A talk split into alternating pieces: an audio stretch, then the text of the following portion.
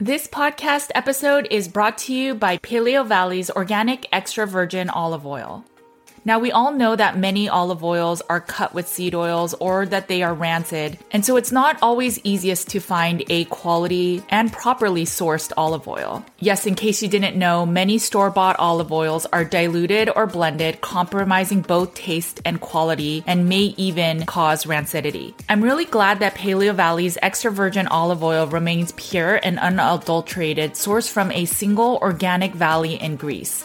Paleo Valley ensures freshness and nutrient content by packaging their olive oil in dark glass bottles. At a certain point, I stopped using extra virgin olive oil, but once our practice started working with people with chronic inflammatory response syndrome or CIRS, we started recommending it for the reduction of TGF beta 1. It is a immune system marker that shows inflammation both for COVID-19, CIRS, and actually many other illnesses. So if your TGF beta 1 is high, you may want to try incorporating a little bit of extra virgin olive oil. Make sure to check it out. It comes in a 2-pack package and remember all Paleo Valley products are guaranteed with a money back guarantee. Go to paleovalley.com slash NWJ to get 15% off your order. Thanks for supporting companies that support this podcast. Hey guys, it's Judy from Nutrition with Judy. So I know um, a lot of people um, ask if they can eat eggs on carnivore or what to eat if they can't eat eggs on carnivore. And so um, for me, um, I do eat eggs. I think it's a very perfect nutrient dense food. It's like a perfect amount of fat and protein. Um, but if you can't tolerate eggs, then um, I definitely think that you should be eating organ meats and also fish eggs and um, fatty fish and, you know, just poultry and pork and beef and just make sure to eat a lot of variety within the animal kingdom so that you are ensuring that you're getting a lot of nutrients and absorbing them as well. Um, I know that you don't have to necessarily do that. I think it's still better to eat just steaks every day and then um, you'll probably still get more nutrients than a standard American diet. But um, I think, you know, just to have your bases covered, it's always good to eat a variety. And also, I think for your gut biome, I think it's, you know, pretty cool to um, make sure and eat different animals so that your gut, gut biome will have more diversity. Um, in terms of eggs, um, you know, some people get stomach aches, some people have allergies. They try to eat it and they feel really sick after. And so, if that's you, don't worry about it. Just don't eat it. Um, and you know, one way you can check for food allergies is a test um, that I learned at school, and it's called the Coca Pulse Test.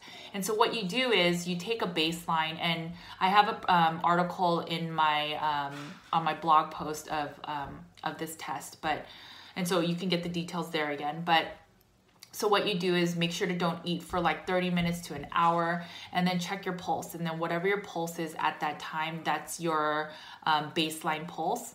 And then what you'll do is you'll kind of chew a little bit of a potential culprit food. So have it on your lip, uh, mouth, salivate on it, taste it, chew it, put it on your tongue, but don't swallow it. And then check your pulse again for a full minute. And then if your pulse has increased by at least six points or higher, then you have a little bit of food um, allergic tension to that food. It's a pretty neat trick, and this is again, it just um, affirms that your body has an innate ability ability to tell you if like foods are good for you or bad for you or if it's your body's full or not. And so try the pulse test. It's pretty cool. It'll let you know if some foods just don't work right with you. And you could really do it with anything, with drinks, with food, with uh, like products. Um, it's pretty cool. And again, if you want to see the details and like the step-by-step instructions, I have a blog post on my profile that you can um, read up after. All right, I hope this has been helpful. Um, you know, if you can tolerate it, eggs, definitely eat it. But if not, then try to eat another um, variety in the animal kingdom. And then, yeah, try out the uh, allergy test. It's kind of fun and it's also cool with kids. All right, talk to you soon. Bye. Thanks for listening to the Nutrition with Judy podcast. If you liked what you heard today, please make sure to leave a five star review on your favorite podcast app so more listeners like you can find the show. If you want more practitioner care and support, head over to nutritionwithjudy.com slash groups so you can get more real talk about carnivore, the environment, and root cause healing. You can also find my content on Nutrition with Judy's YouTube, Instagram, Facebook, and Twitter. Make sure to sign up for my weekly newsletter and learn more about in-depth articles with infographics at nutritionwithjudy.com slash articles.